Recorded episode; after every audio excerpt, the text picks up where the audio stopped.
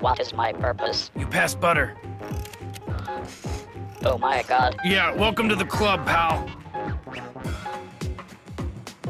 Man, I tell you what, Hank, about that dang old meaning of life, man. It's like this, man.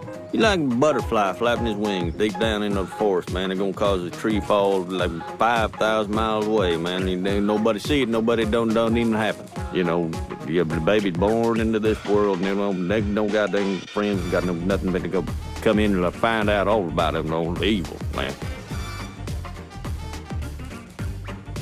It was just that he was all alone, always by himself.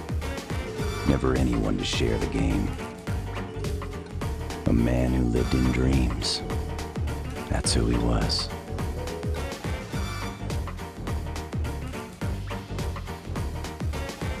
You know, even though it's 2016, it doesn't really feel that different. It never really does, at least not for the first couple months or so. But let me tell you guys, it's been a fantastic holiday break. I'm still really trying to piece together everything that's happened over the last nine days or so, and it's all really a foggy haze, especially New Year's Eve. That day's the most hazy. I joked on New Year's on my Facebook page that I was reminded of Socrates and the Symposium, and the Symposium is a Socratic dialogue set in an all-night drinking party.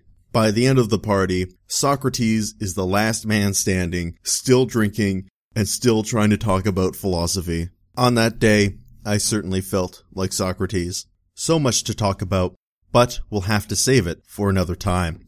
I do hope that everyone enjoyed their holiday break though and had a fantastic Christmas and New Year's. However, upon returning home, what really brought a smile to my face was just the amount of traction this podcast is starting to get. The wheels are in motion and headed in the right direction, and I honestly couldn't be happier about that. However, before we move into today's topic, I wanted to spend some time talking a little bit about a few things from the last episode. One thing I wanted to bring up was my portrayal, I suppose, of Socrates himself. I talked about how we had kind of dubious evidence for Socrates' existence, mainly because he didn't write anything down himself, but we do very much readily know that Socrates was in fact a real person. The point more so I wanted to get across was his enigmatic nature, that the fact is we will never be able to get inside his head and truly understand what he thought. Because all we know about him is what he chose to share with other people and what other people chose to write down. I just thought it wasn't fair to portray one of my favorite philosophers as potentially not real. Socrates was indeed a very real man, but a man that will be forever shrouded in mystery. The next thing I wanted to talk about was the EU debate, which was raging in both the comments section and the actual podcast itself. Things were getting a little heated, but not overly so in my mind. I just wanted to take a brief opportunity to say I understand that passions run hot about this issue, and we're certainly going to be talking about a lot of other issues in which passions run hot. And that's perfectly acceptable. It's perfectly acceptable to be passionate about an issue. The one thing I wanted to say is don't let your passion give way to anger. Because anger leads to fear, fear leads to hate, and so on and so forth.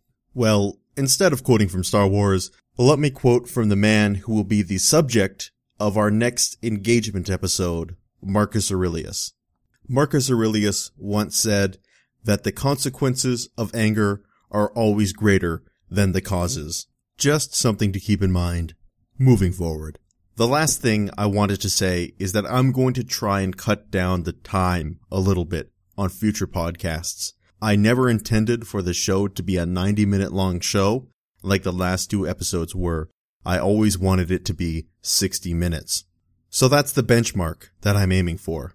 Now, without further ado, let me welcome you to the fourth episode of Ne Plus Ultra Ideological Eras.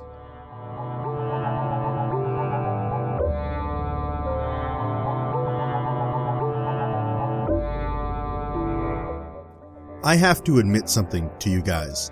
I always like to start an episode off with an admission.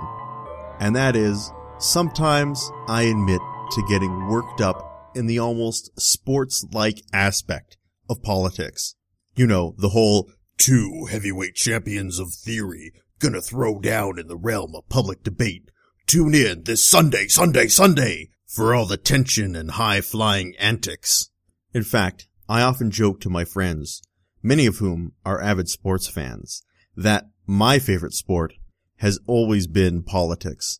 The only difference is who wins the presidential election in 2016 is actually going to have an impact on our lives.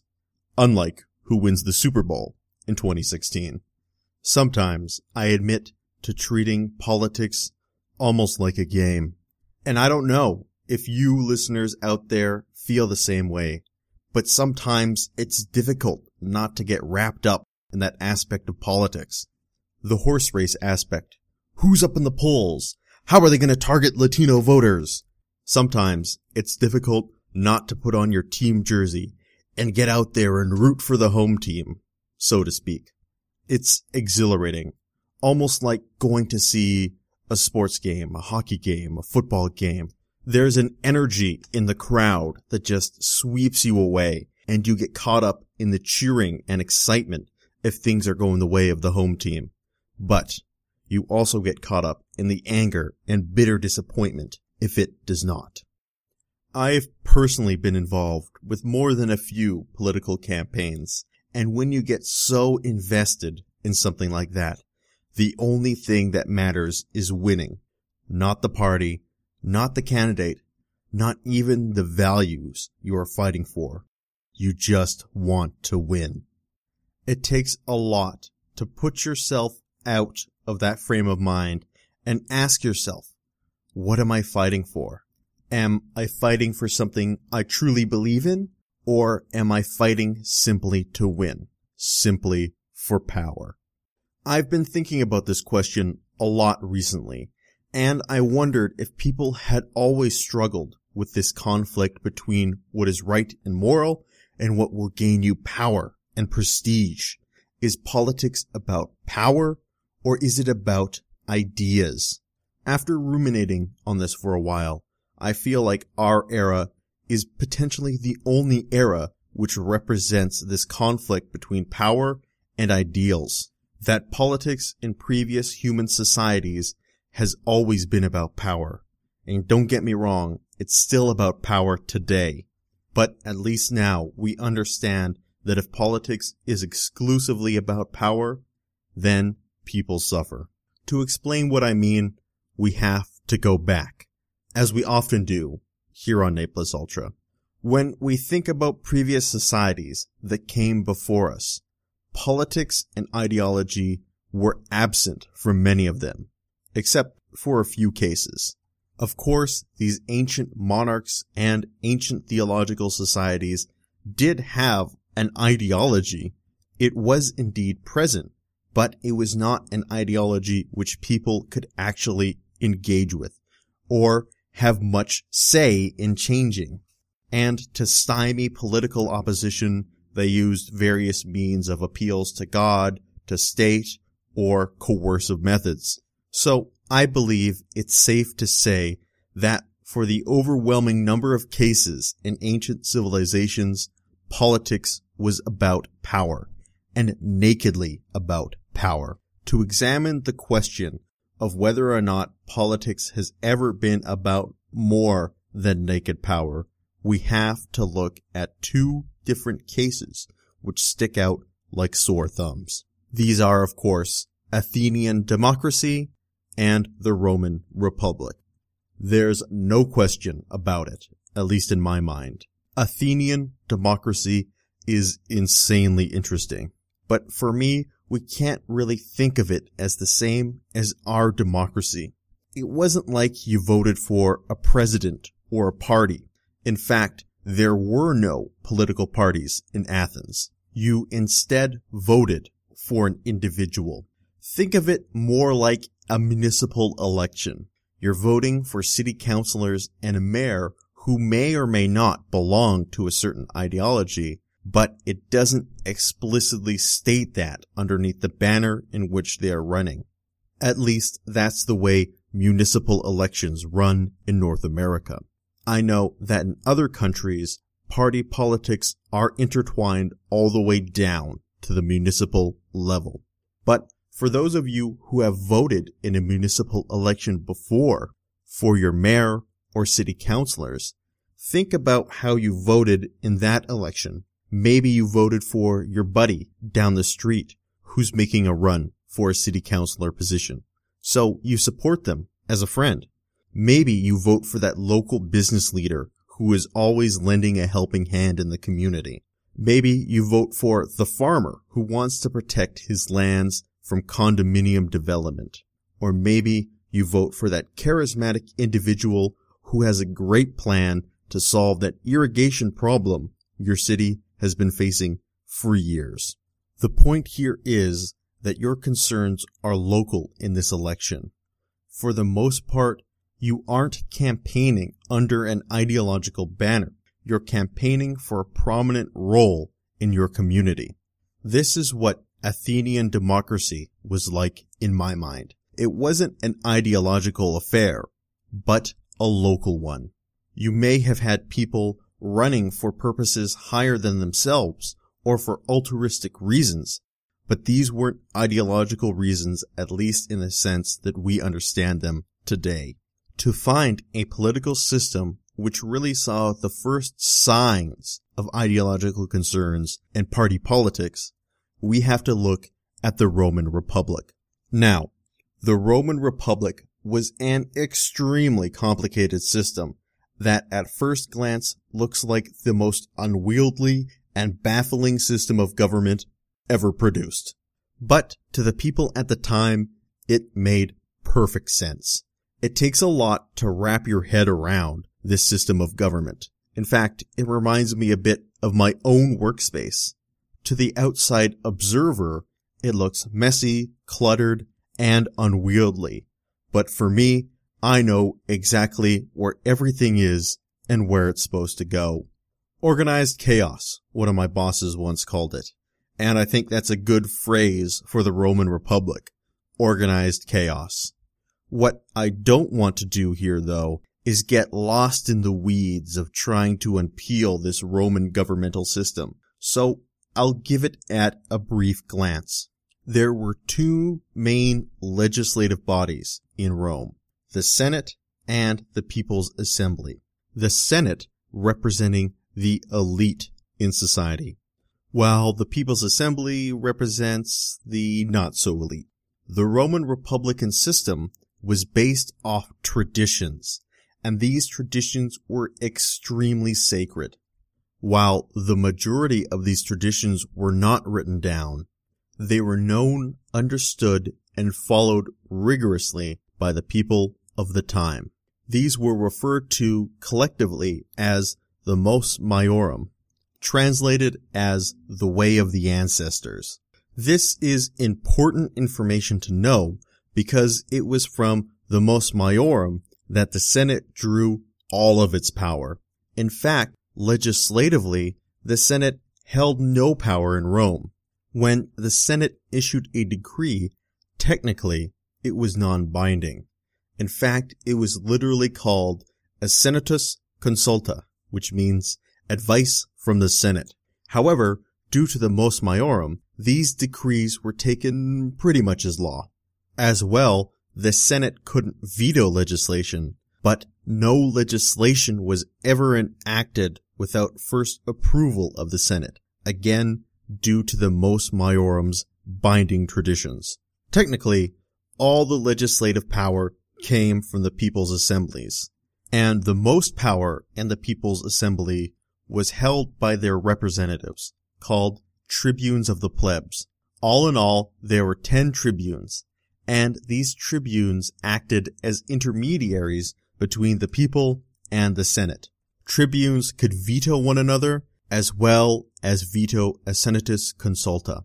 They even technically had the power to pass laws without the approval of the Senate. However, again, these unwritten rules and traditions of the mos maiorum prevented tribunes from advancing without Senate approval. That was until one man decided to overturn the apple cart. This man was Tiberius Sempronius Gracchus, and taken with his brother Gaius, these men represent the first major injection of ideology into Roman politics. Spoiler alert, it did not end well. For those of you who don't know the story of the Gracchus brothers, I don't want to delve too deeply into it here, because their story could be a podcast in and of itself. And in fact, it is. For those of you who are wanting to learn more about Roman history, podcaster Dan Carlin does an amazing series on the decline and fall of the Roman Republic on his Hardcore History podcast. He starts his story off with the tale of the two Gracchus brothers. Unfortunately, this podcast series is no longer free, but well worth the cost of those who want to learn more about the story beyond what I'm going to tell you here. The story of Tiberius starts with a land reform bill. For the majority of the Republican period of Rome, the only ones capable of serving in the military were landholding males. However, by the time of Tiberius, 150 BC or so, Rome had grown so wealthy and acquired so many slaves that the small family farm was dying and being replaced with massive land estates farmed predominantly by slaves. Meaning the pool for Rome to draw upon for its soldiers was dwindling. Something needed to change, and Tiberius sought to change it. Proposing various land reform bills, Tiberius tried to break up these big landholders. However, the Senate wouldn't hear of it and blocked him at every turn. Frustrated and fed up, Tiberius broke the mos maiorum and passed his land reform bill in the People's Assembly without the use of the Senate. Tiberius paid dearly for this, as the Senate enacted the first form of political violence in Rome and killed Tiberius, dumping his body in the Tiber River so it would never receive a proper burial. Shortly after this, the Senate passed his land reform bill anyway, knowing that it needed to be done. After his brother was murdered by the Senate, Tiberius's brother Gaius took his place. Gaius was even more extreme than his brother and was by all accounts a brilliant orator capable of manipulating crowds to his will. He quickly gained support throughout Rome, including support in the Senate. And almost by accident, the first political parties in Rome emerged. The Senate split into three sides. The optimates, who supported the Senate and societal elites, the populares, who supported the plebs, and the moderates, who held no side. Eventually, Gaius was to meet the same end as his brother, murdered by the Senate. His downfall was caused by one of the most ingenious and cynical political tricks I have ever heard about. The Senate supported a tribune candidate by the name of Marcus Livius Drusus, and in response to Gaius's popularity, they used Drusus to just outpromise him. Gaius promised two colonies, and the Senate turned him down. Drusus promised 12 colonies, and the Senate granted his request, knowing full well once they had gotten rid of Gaius, they would never have to make good on their promises. On a side note, I feel this is what happened to the NDP in the last Canadian election. The NDP promised to bring in 10,000 Syrian refugees, and the Liberals promised 25,000 in response, a promise which they have uh, so far broken.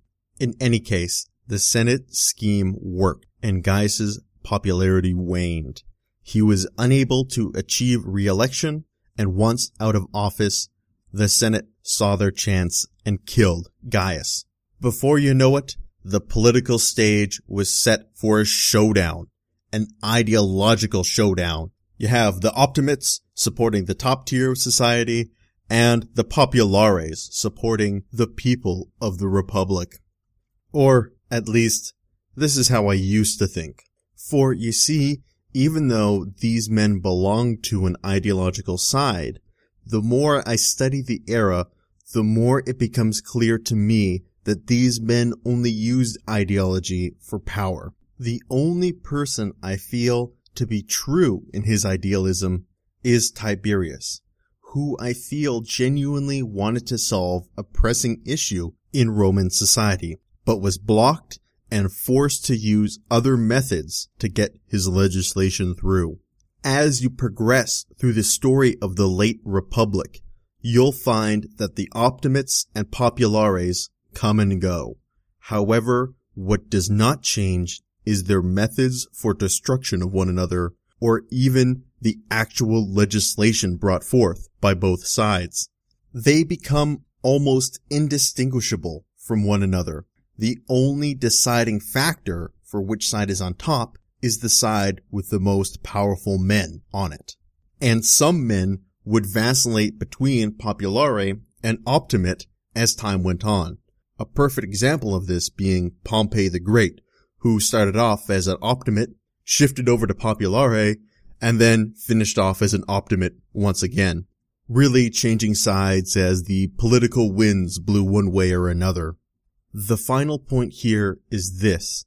Power in Roman politics was not derived from the strength of your ideas and ideology, but by the strength of patrons on your side. Turning back to the question I asked earlier, Am I fighting for something I truly believe in, or am I fighting simply to win or for power? I don't believe Roman politicians ever really bothered with this question. It's clear to me that they were fighting for power and only power. Power, it seems, was based off who you know, not what people believed. From this story, I want to take away two things. First off, I want to make it clear that for whatever reason it seems, human civilization was just not ready for ideology in the sense that we understand it today. And trying to force it along just ended in disaster. But the second thing I want to take away from this is that you have to beware of the people who use ideology to veil their true intentions. As well, there are still democracies today which function less on ideology and more on who you know and how you get there. I see this aspect present in older countries which have just recently developed democracy. A prime example of this would be India, the world's largest democracy. And I remember back in October of 2014, I was in Los Angeles visiting my in-laws. And at the same time, India was undergoing an election and my father-in-law was just glued to the TV trying to get updates of everything that was happening back in his home country. As the results were coming in, it was clear he was not happy because the party that won with a majority, I might add, was a party called the BJP and the BJP are a Hindu nationalist party. And my father-in-law, being Sikh, was worried that the Hindu Nationalist Party would encroach and diminish the rights of Sikhs in Indian society, as well as strengthen Hindi as the country's national language at the expense of India's other dozens of languages, including his own native language of Punjabi. Geez, I just looked the BJP up on Wikipedia and they have a total membership of 110 million and that just blows my mind. That's like three times the population of Canada. That just gives you a scale of how massive this election was. But what I really want to focus on is what my father-in-law told me about how elections in India are conducted. That they can be extremely corrupt affairs, full of coercion and bribery. For example, armed thugs surrounding polling booths is not an uncommon scene. But the biggest factor to who wins is who you know. Because in Indian society, the bonds of family and friendship transcend the bonds of ideology. What this ultimately means though, that it's not the side with the best ideas or the strongest argument which wins out. To find when we in the West truly met our ideological era, we have to look at the 20th century. When you think about the era before the 20th century, in the 19th century, what do you think about? You think about Napoleon, you think about Otto von Bismarck, you think about Karl Marx, and it was through these philosophers, conquerors, and statesmen that the seeds for ideology were laid. But they didn't sprout to fruition until a century later. The 19th century was the last century of realpolitik, which is a term that means the politics of realism. It infers a hard-headed pragmatism that what's good and what's moral doesn't come into the political calculus. Rather, the purpose of the state is to protect itself and to expand its power. Whether those means happen to be through diplomacy or war depends on the circumstances and the goals trying to be achieved. This is a very famous period in human history, often called the Iron and Blood period. The title comes from a very famous quote by German Chancellor Otto von Bismarck, who said, Not by speeches and votes of the majority are the greatest questions of our time decided, but by iron and blood. There's no question that Otto von Bismarck was right in his assertion. In fact, Europe spent so much iron and blood trying to resolve the great questions of their time that eventually Europe had no more iron and no more blood to spare because it had all been spent during World War I. World War I shattered the iron and blood period and the period of realpolitik, at least of naked realpolitik because you will talk to people today who make very good arguments that we are still living in a world of realpolitik, just that our leaders aren't saying it openly. I don't subscribe to that particular view, but I think it's very legitimate. Regardless though, because of the horrific nature of World War I and the amount of men and money spent trying to achieve victory, the war had to be for something greater than just territorial gain. It needed to be a war for freedom, for democracy, for the independence of nations. Some of those things happened and some did not.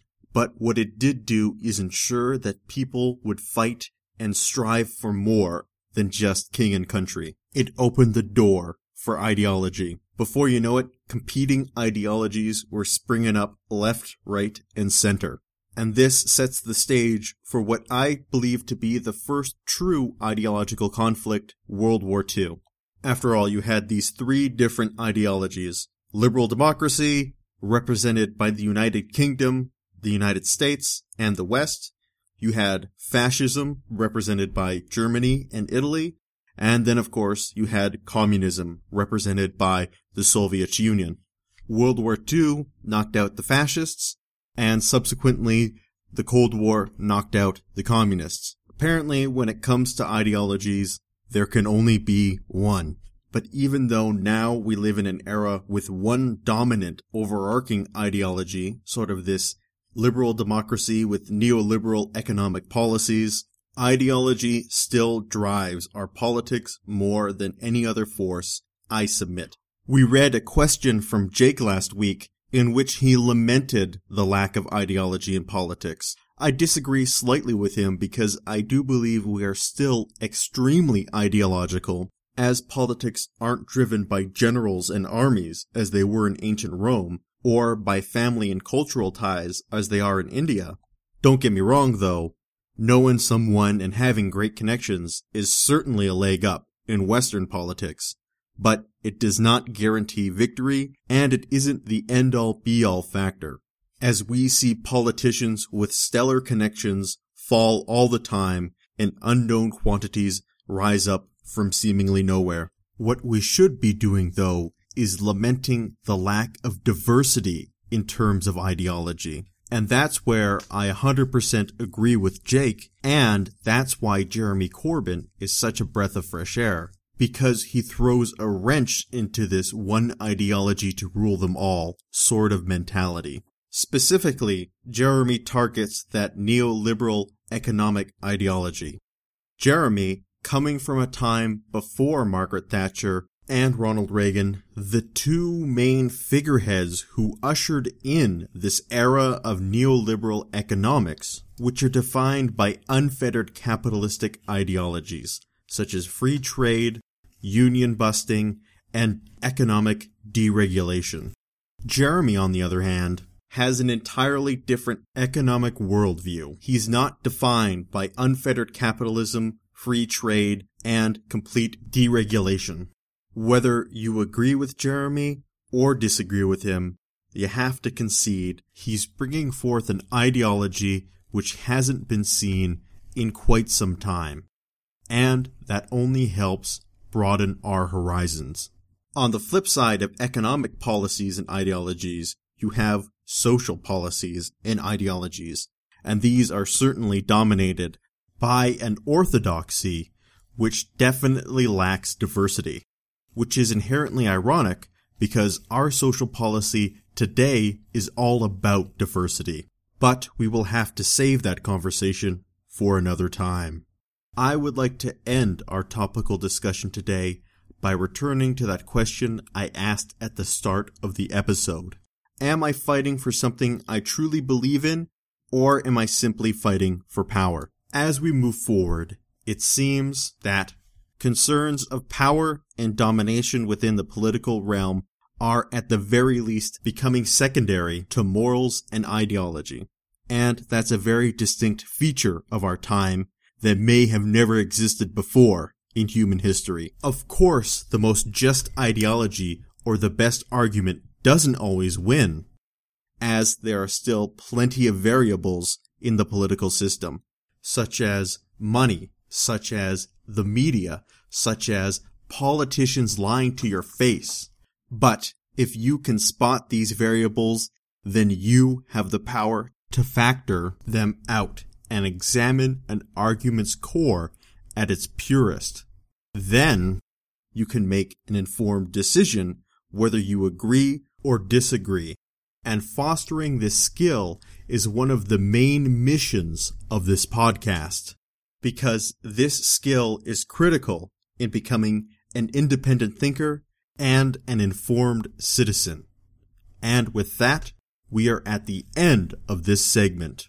I hope you enjoyed this discussion of ideology, both past and present, and I hope it gives you some guideposts moving into the future.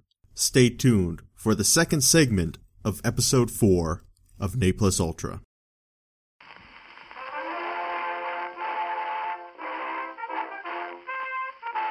Welcome back, everyone, to the second segment of Ne Plus Ultra, and I'm thinking of adding something to this segment which is a one or two minute discussion about something in the world that is happening currently. And today I wanted to talk about Saudi Arabia severing diplomatic ties with Iran. So if you don't know what happened, in a nutshell, Saudi Arabia underwent a mass execution of political dissidents, all of whom were beheaded by a sword, which may or may not sound like someone else you know of. This included the execution of a prominent Shiite cleric in Saudi Arabia. This execution led to some particularly violent protests in Shiite Iran against the Saudi Arabian government and condemnations from the Iranian government to Saudi Arabia. Saudi Arabia in turn severs diplomatic ties with Iran, and here we are today. To me, this isn't that surprising because I see the whole series of conflicts going on throughout the Middle East as almost like a Cold War between Saudi Arabia and Iran, both of whom are vying to be the dominant power in the Islamic world. Two things I want to say about this. First, I thought this series of events would stop Saudi Arabia from getting so much slack from the West. I've expressed my particular distaste for our two-faced relations with Saudi Arabia, and indeed, there was some condemnations from various leaders both in Canada, the United States, and throughout the world. However, on the Republican side, we continue to see steadfast support of Saudi Arabia. And I know Iran is our geopolitical enemy, our referring to the collective West. However, I would much rather have Iran as an ally than Saudi Arabia. And honestly, I don't think it would be that hard. One of the reasons you get so much death to America rhetoric out of Iran is because we're allied with their mortal enemy, Saudi Arabia. If we turn the tables on that relationship, I bet Iran would be our best friends in the world. That's not to say the Iranian regime is some kind of paragon of virtue. No, both these regimes are repressive and immoral. But let me ask you, who would you rather have as an ally? The country fighting ISIS or the country doing absolutely nothing to stop ISIS? The second thing I wanted to say is that oddly enough, people in Canada and specifically Alberta are kinda happy about this because instability in the Middle East drives up oil prices. And considering that oil is an integral part of the Canadian economy, the higher the oil prices, the better we're doing. It would be nice though if the world eventually realized that it would be better to buy their oil from nice friendly Canada rather than the Middle East or Venezuela. Just food for thought. Anyway, enough of that. It's time for mail. I always remember, isn't it, wasn't it Blues Clues or something where they had like a song for the mail coming in? Maybe I should get a song. Anyway, our first question comes from Rin Matthews. Rin writes, Dear Spencer, do you think fascism could happen again?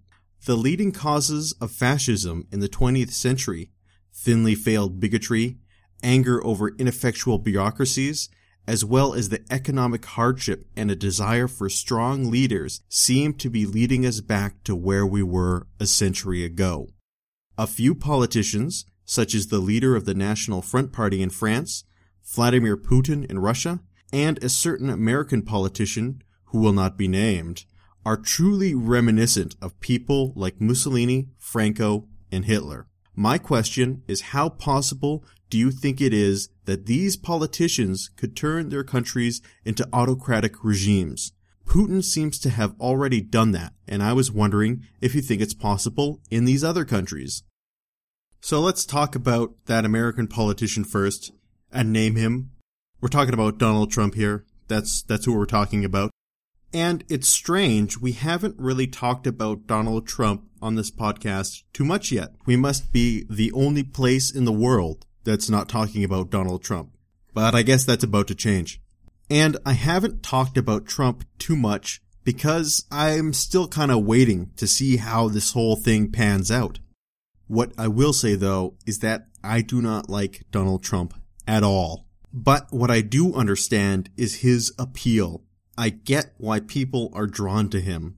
A few months ago, when Ben Carson was the front runner and him and Donald Trump were relatively even in the polls, I just couldn't get what people saw in Ben Carson. I didn't see his appeal, and I thought that he would fade away after a period of time, while Donald Trump would remain hard and strong. And that appears to be what has happened. Rin mentions, though, some of Donald Trump's attributes which make him so appealing. One, he's a strong leader, and two, he's an outsider of the inefficient Washington bureaucracy. You combine that with the fact that he is so wealthy that it's inconceivable that he could be bought off by the inefficient bureaucracy. When you take that in combination with his excellent marketing skills and his ability to tap into the primal fears of his audience, you really do have a perfect storm. When it comes to him being a fascist dictator though, I don't think it's possible, at least through conventional means. This is one of the things I never understood about Americans. On both sides of the political spectrum, they seem so terrified that someone will become a dictator and replace the democratically elected government. Yet, at least through conventional political means, the United States is the country most insulated from that possibility. If Donald Trump were to become a fascist dictator, he would need to do it through unconventional methods, meaning a military coup or something along those lines. The most realistic method I see, though, would be if he were elected and then declared some sort of state of emergency, and was able to grant himself extra constitutional powers, then just not give those powers up. But I don't think that Donald Trump will become president. In fact, I'm not even sure he wants to become president. What we can say for certain though is that he has an extremely large possibility of winning the Republican nomination. If he does that and he's serious about becoming president, what I think he'll do is just reverse a lot of his statements. His statements about Muslims and immigration and so on and so forth. Something he is certainly capable of doing and has done several times before throughout the duration of this campaign. One instance, his remarks about Ted Cruz. He called him a maniac, and then the next day, oh, he's a great guy, he's fine. And everyone just brushes it over. So I think Donald Trump has a low probability of becoming a fascist dictator. And the same goes for the ultra-nationalist right-wing parties that exist throughout the UK and the EU, such as the National Front in France, the UKIP party in the UK, and so on and so forth. Putin, though, is certainly a dictator. Whether or not you want to call him fascist is up to you. I would not call him a fascist. I don't think he quite suits the ideology, but there's no question about it. He pulls the strings throughout Russia. And his party, Yedinaya Rossiya, or United Russia, is pretty much just a front for Putin. Putin actually has the choice of deciding who he runs against, and that's a pretty sweet perk to have. But honestly though, I think Putin is not as smart as a lot of people seem to think he is. Most of his strategy seems to be made up off the fly. I don't feel like he has some kind of overarching goal that he's working towards. Mainly, his strategy seems to be, well, what will piss off the Americans next? Oh, I know, causing instability in the Ukraine. Oh, hmm, how about this? How about we do some airstrikes in Syria? I bet that'll throw him for a loop. What he'll do next? Who knows? But to answer the core of your question, I think it's possible that it could happen in other countries, but unlikely. That is because the conditions you listed, the thinly veiled bigotry, was at the time completely overt bigotry. And it's true, we don't live in maybe the best economic times, but it's not like I gotta take my wheelbarrow full of Deutschmarks to the bakery in order to buy a loaf of bread. With that being said, if current trends do continue, yes, I definitely think it'll become more and more likely that we will see extremist regimes. Thanks for the question, Rin. I hope that was a satisfactory answer. Our next email comes from Dieter, who writes in some feedback about episode 2. He writes, the whole idea of empowering secular democratic groups in the Middle East sounds like you would just end up installing a new Hussein or Gaddafi in the region. Again, with the added courtesy of the United States tint, which in the long term didn't work out last time. So there is no real reason it would now. If Muslims want to become secular democracies, they will first have to stand up and speak out in favor of this en masse and act.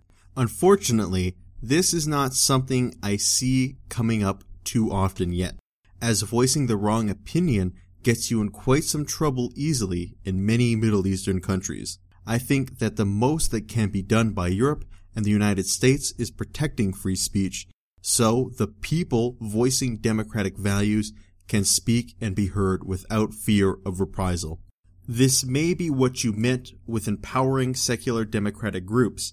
If most Muslims do not want these values, then there is not much to be done that could truly help the region in the long term. Thanks for the feedback, Dieter. And you're right in the sense that there is absolutely no easy answers here. And if the people in the region don't want democracy, we can't force it on them. We talked today about countries whose politics are driven by cultural, familial, or religious ties rather than ideology. And just about any democracy we set up in the Middle East is going to be like this. It is not going to be a democracy based on political ideology. But I do believe that type of democracy is better than none at all. What I don't believe in though is using military means to achieve it.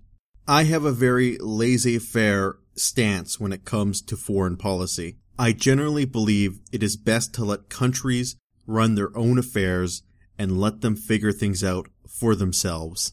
However, if they ask for support, we should try and give them support in the best of our ability. Where we run into problems, though, is assuming that these countries want our support and want our help. For example, when the Americans invaded Iraq, it was assumed that the Iraqi people would come out cheering in the streets for the Americans as they overthrew Saddam Hussein. As we all know, that didn't happen. In fact, I feel that the worst sin the Americans committed in that war was somehow managing to make a dictator look good in comparison to what they have now. What I really like though, Dieter, is your idea of protecting those who speak up in favor of democratic values in places where it is difficult to do so. How we do that though is probably a little bit more tricky. Do we offer them asylum? Do we offer them intellectual support? Do we give them rousing speeches in the UN? I'm not sure, but it's a good idea. Thanks for the feedback though, Dieter. I hope that was satisfactory.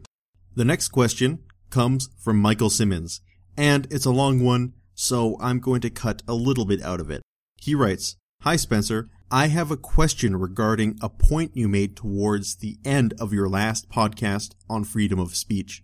The question is, does the power or influence of an individual or group factor into the degree to which people are allowed to respond to their speech? It seems to me that if a person or group has a huge amount of power, like money or political influence, then certain responses that would cross into the realm of actions can be justified against their speech, especially if it can be proven that their speech is causing some real harm beyond simply offending someone. I'll give an easy example.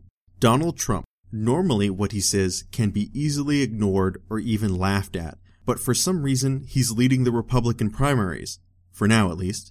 Even if the polls are inaccurate and Trump has only a small following who would actually vote for him when the time comes, the fact remains that he has a national and often international platform to spew his nonsense. I think it is a fair point to say that when he promotes Islamophobia, he is at best not being helpful by promoting this kind of senseless hate that prevents people on both sides from trying to find real solutions to end this, and at worst he is playing directly into the hands of terrorist organizations such as ISIS and helping them to recruit. I could also point to the rise in hate crimes against Muslims in the United States, although it's harder to say Donald Trump's speech is responsible for that, especially in light of the San Bernardino shootings. Now that I've explained the background, I can circle back to the original question. What should we be allowed to do in response to this? I think a simple war of words won't work because, as you said, when talking about Citizens United, the person with the bigger megaphone can effectively drown out the other voices. I think the petition to have Trump banned from entering the UK for hate speech goes way too far, and I'm certainly not advocating for violence in any way, shape, or form against him or his supporters. I would like to see more actions taken like the ones back over the summer when he first made his disparaging comments against Mexicans, calling them things like rapists. Companies such as Macy's and Univision cut off business deals with him because of the perceived damage his brand will do in light of public opinion. Does taking actions such as these in general against the reputation or assets of a powerful person violate their freedom of speech? Or does that risk come with the territory of being a public figure? Trump was an example, but there are plenty of other examples such as Paula Deen and Donald Sterling.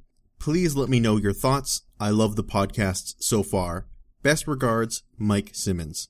Great question, Mike, and a complicated one because I do have mixed feelings about this.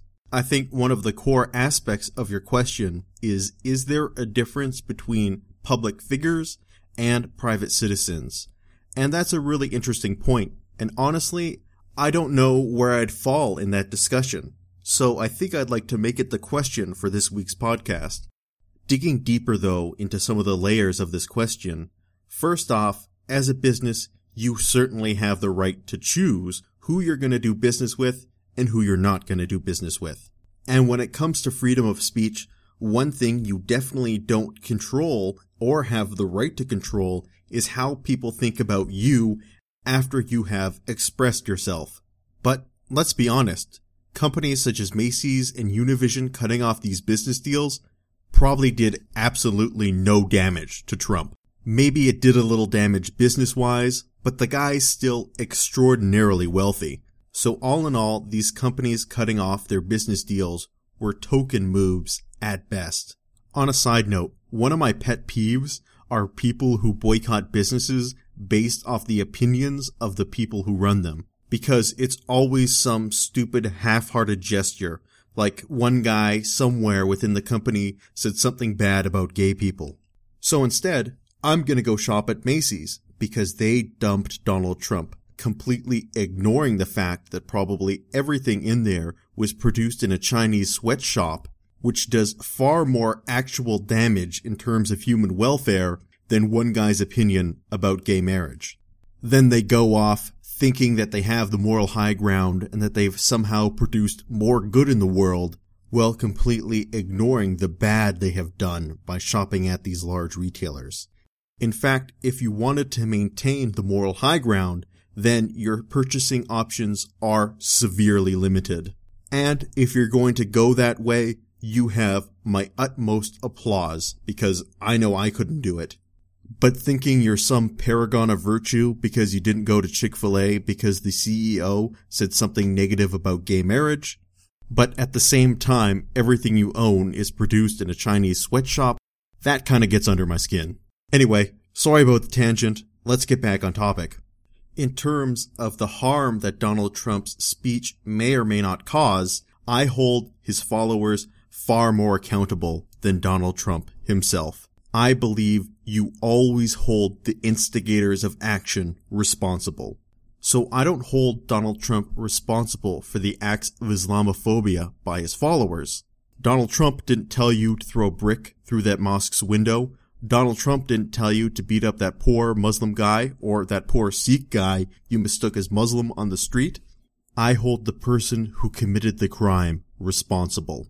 And while I do agree that a lot of Donald Trump's rhetoric can be disgusting and horrific, if no one followed him or no one listened to him, then he would have no power. Donald Trump's power is derived from the people who follow him, not by Donald Trump himself when you hold the instigator of speech or expression responsible instead of the instigator of action, it is without a doubt a violation of freedom of expression and something that people on both sides of the political spectrum use to silence their opponents or aspects of society they don't like. The worst though is when people will use instigators of expression to absolve instigators of action. An example of this would be someone who tries to absolve someone who sexually assaulted or raped a woman because of what she was wearing at the time. To me, the clothing you wear falls into your right of freedom of expression, and therefore you have the right to wear whatever clothes you want. I even believe you should have the right to wander around naked if you want to.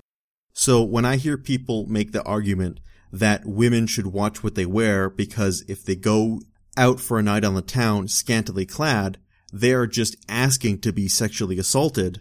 It saddens me greatly because this is a very overt way of controlling a woman's freedom of expression. It makes absolutely zero logical or moral sense to hold her responsible for what she chose to wear and not the person who sexually assaulted her. You know, the person who actually committed the crime. After all, women have just as much right to freedom of speech and expression as Donald Trump does. And I will do my best to defend both their rights. After all, the feminists aren't always wrong.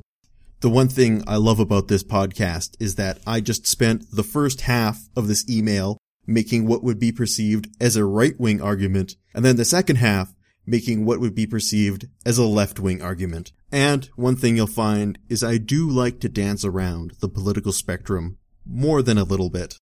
Anyway, great question, Mike. Thanks so much for sending it in. I think it yielded a lot of interesting discussion. And even though I know I probably didn't exactly answer the core of your question, I hope that response was adequate nonetheless. Our last question comes from Patrick Murphy. He writes, Hi, I really like the podcast so far, and I hope it works out well for you. I'd like to address how out of hand some of the anti-PC sentiment has gotten. It seems that people are using it as a shield to defend whatever immature or rude thing they say. In particular, I see a lot of Trump supporters using it in this fashion. You think my views are inappropriate? Well, you're just being a politically correct moron. I'm worried that this thinking might make it possible for candidates like Trump to actually win elections. Thanks for listening. So, I know we have been talking a lot about Donald Trump in this segment. And I guess that is to make up for the lack of Trump talk in the last couple podcasts. Because, like him or not, he's still a political force in the world, and he still needs to be addressed in some shape or form. With that being said, if you've been listening to the podcast so far, then you've probably been able to tell that free speech is something hugely important to me and that restrictions on our speech and our expression should be kept to an absolute minimum. Whether those restrictions come in the form of laws or other governmental methods, or whether those restrictions are much more subtle societal methods of restricting freedom of expression. So I definitely wouldn't consider myself pro PC, and I'm making quotation marks you know, the quotation mark gesture with your hands. But at the same time, I'm not anti-PC either. I'm just pro-expression. Because even though the so-called anti-PC camp is pro-freedom of expression, I oftentimes see them using the exact same tactics to censor expression as the PC camp. A great example of this comes from your email in which Trump supporters will disregard, ignore, or otherwise try and quash the opinions of their political enemies by simply dismissing them as PC. This is just as bad as disregarding someone's opinion because they happen to be a Trump supporter. Ultimately, whatever you think of Trump, he has the right to say what he wants to say, and his supporters have the right to believe what they want to believe. As stated before, I'm not a fan of Trump, and not because I'm PC or anti-PC, but because I believe his policies and ideas would be detrimental to the welfare of not just the people of the United States, but the world if he were elected and able to pursue his stated agenda. And I will happily debate any Trump supporter on those terms. Just as in episode 2, I said I would happily debate any advocates of hate speech laws based on the principles of freedom of expression and speech. The fact is, to any Trump supporters out there who dismiss their opponents based on the fact they may or may not be PC, they are just as bad as those they claim to dismiss. The fact is, dismissing anybody out of hand for the political beliefs they hold or the labels in which they choose is not only detrimental to the furthering of human knowledge and understanding, but it is the exact opposite of what being an independent thinker means. So my advice here goes out to all people from all shades of the political spectrum, which is never dismiss your opponents. Always engage with them and their ideas. You may be surprised in what you learn, and you may be surprised in how much in common you have. So even though I'm not a Trump supporter, I would happily have a beer with one and engage in friendly political debate and discussion. And that goes for anyone else I disagree with. Because while I do believe in unfettered free speech, I don't believe all speech is created equal. And the only way the cream of free speech will rise to the top, so to speak, is through honest debate and discussion of ideas. So, to answer your question, Patrick, yes, I do believe in some cases the anti-PC rhetoric has gone too far. And that is when they use labels such as PC in order to dismiss and stifle other people's very legitimate opinions. Anyway, thanks for the question, Patrick. I hope my response was satisfactory. And with that, we are at the end of the fourth episode of Ne Plus Ultra. I hope you all enjoyed it, and I hope you will join us next week for the fifth episode of Ne Plus Ultra and our second argument episode. I'm particularly excited for next week's episode as it will focus on one of my passions that I rarely get to speak about. We've talked a lot about granting rights, and next week we're going to be talking about taking them away, as we will be talking about the justice system. And I will be making an argument for judicial reform. So stay tuned for episode 5 of Ne Plus Ultra, Crime and Punishment.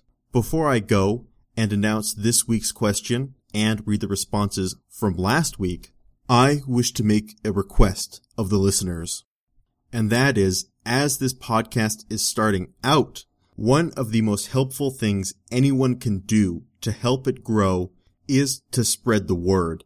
And one great way to do that is through reviews specifically on iTunes. So I'm going to make an open request and ask for you listeners to spend some time writing a review on iTunes. But also, I'm going to do something a little different, and that is make requests to specific people to write reviews. So I request to both Sam and Jake, who wrote in EU arguments for our last episode, to write reviews for Ne Plus Ultra on iTunes. And with that, you probably already know the question for this week's episode, which is when it comes to freedom of expression, do you believe there are different rules for private citizens and public figures? Thank you once again, everyone, for listening, and let me take you out with the responses to last week's question.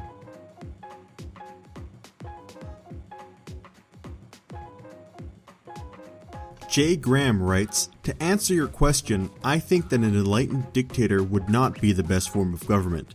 Although enlightened, the government would still never truly have a dictator that holds the best interests of all the people. How that dictator was raised could create some biases and prejudice.